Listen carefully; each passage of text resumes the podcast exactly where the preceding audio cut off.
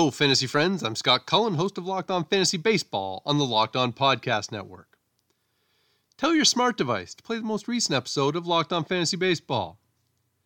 As players are testing positive for COVID, it's hard to know just how likely it is we're going to have a major league season.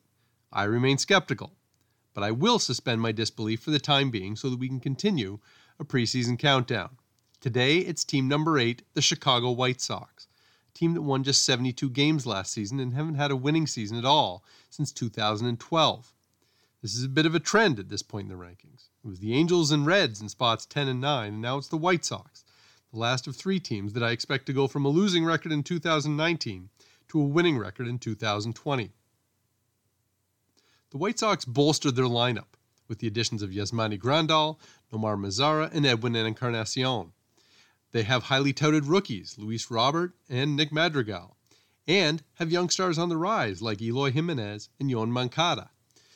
The pitching staff added Dallas Keuchel and Gio Gonzalez and can hope for an impact from young pitchers Dylan Cease and Michael Kopech.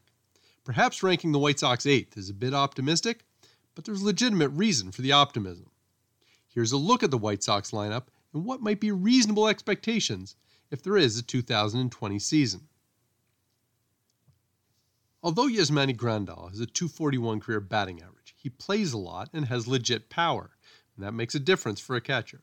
He has four straight seasons with at least 20 home runs, including a career best 28 last season.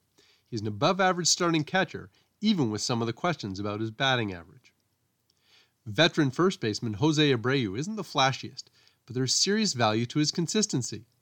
He has hit 30 or more home runs in four of his six seasons, 100 or more RBIs in five of his six seasons, and he's a 293 career hitter. Abreu is an above average first baseman for fantasy.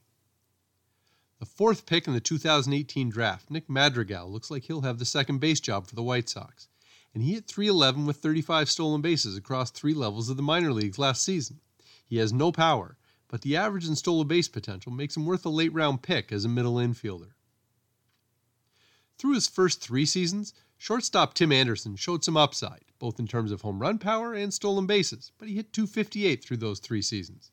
Then, in 2019, he led the American League with a 335 batting average and had 18 home runs and 17 stolen bases. He's due for a regression on that batting average, but even so, Anderson's ability to put up home runs and steals makes him a bona fide fantasy starter at shortstop. A premier prospect on his way up, it took some time for Yoan Moncada to hit his stride, but he busted out last season, hitting 25 home runs and stealing 10 bases while hitting 315 with a 915 OPS. Third base is a deep position with a lot of star power, so Moncada is a low end starter, but his potential does make him a possible value play. As a rookie, outfielder Eloy Jimenez crushed 31 home runs in just 504 plate appearances. That raw power gives him a chance to be a difference maker there may not be more than a handful of outfielders that are better home run sources, and because he's just 23, Jimenez is just getting started. The White Sox also have one of the top rookies coming into the season in center fielder Luis Robert, the 22 year old Cuban who had 36 home runs and 32 stolen bases while hitting 328 across three levels of the minors last season. He has the potential to be a star, but there's at least a little risk on banking on that happening in his first big league season. 25 year old outfielder Nomar Mazara never quite lived up to his potential in Texas, hitting 79 home runs in four seasons, including 19 last season, in a career low 469 plate appearances. He's still capable of breaking out and putting up better power numbers, but he's more of a post hype option at this point, uh, and compared to the other two uh, rising stars in the White Sox outfield in Jimenez and Robert. Designated hitter Edwin Encarnacion is 37, but the dude can still mash. He's hit at least 30 home runs in eight straight seasons, and last season's 34 bombs came in 486 plate appearances, his fewest since 2010. All told, there's a lot to like about this White Sox lineup. There are solid veterans like Abreu, Anderson, and Grandal, but the big appeal is their young talent, guys with high ceilings, including Moncada, Jimenez, and Robert. Part of the reason that the White Sox are ranked this high is because those players have the potential to be great Question is whether or not they are great in 2020.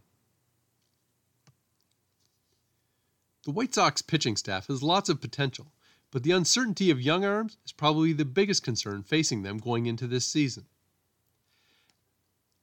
After a bit of a rocky road as a prospect, 25 year old Lucas Giolito broke through last season with an exceptional season, winning 14 games with a 3.41 ERA and a 1.06 whip, with 11.6 strikeouts per nine innings.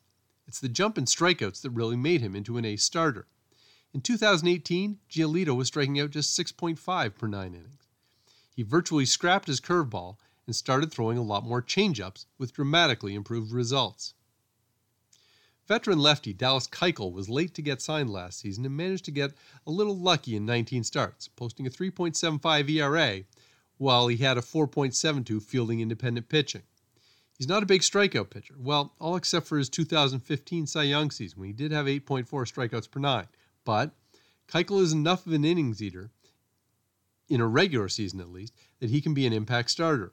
His past couple of seasons haven't been quite as good, but his late start to last season could account for some of his struggles. Rodrigo Lopez struggled last season, and his 5.38 ERA would make him toxic for fantasy owners.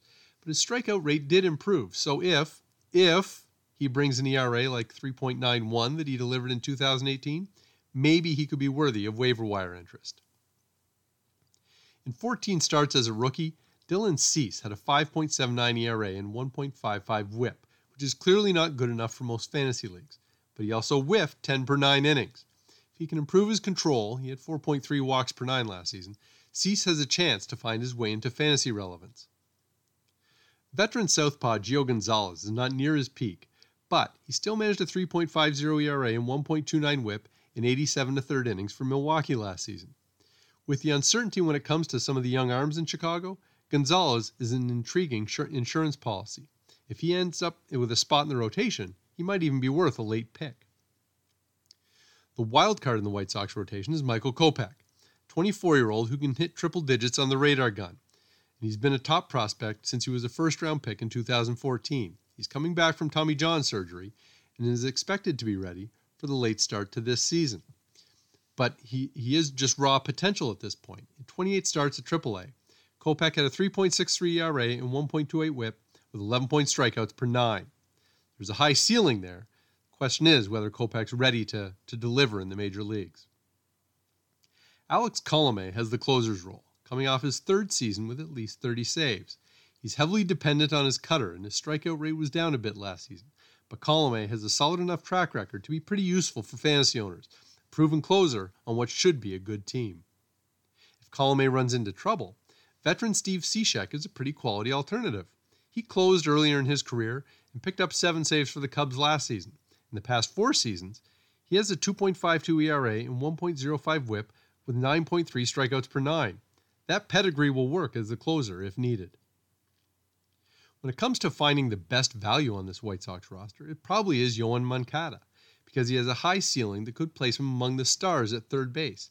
And while he started to show that stuff last season, he hadn't totally erupted yet. This season might be short for a full fledged eruption, but he could certainly exceed his draft value. That will do it for team number eight, the Chicago White Sox. I'll be back in a couple of days with team number seven as the optimistic and hopeful preseason countdown continues. Send me your questions. I'm at by Scott Cullen on Twitter. Show is at LO underscore fantasy MLB on Twitter. If you want to send an email, direct it to lockedonfantasybaseball at gmail.com. Find us and subscribe on iTunes, Stitcher, Spotify, or wherever you get your podcasts. That wraps up this edition of Locked On Fantasy Baseball. Now tell your smart device to play the most recent episode of Locked On Baseball. Stay safe, support Black Lives Matter, and stay locked in with Locked On Fantasy Baseball, your source for fantasy news and analysis.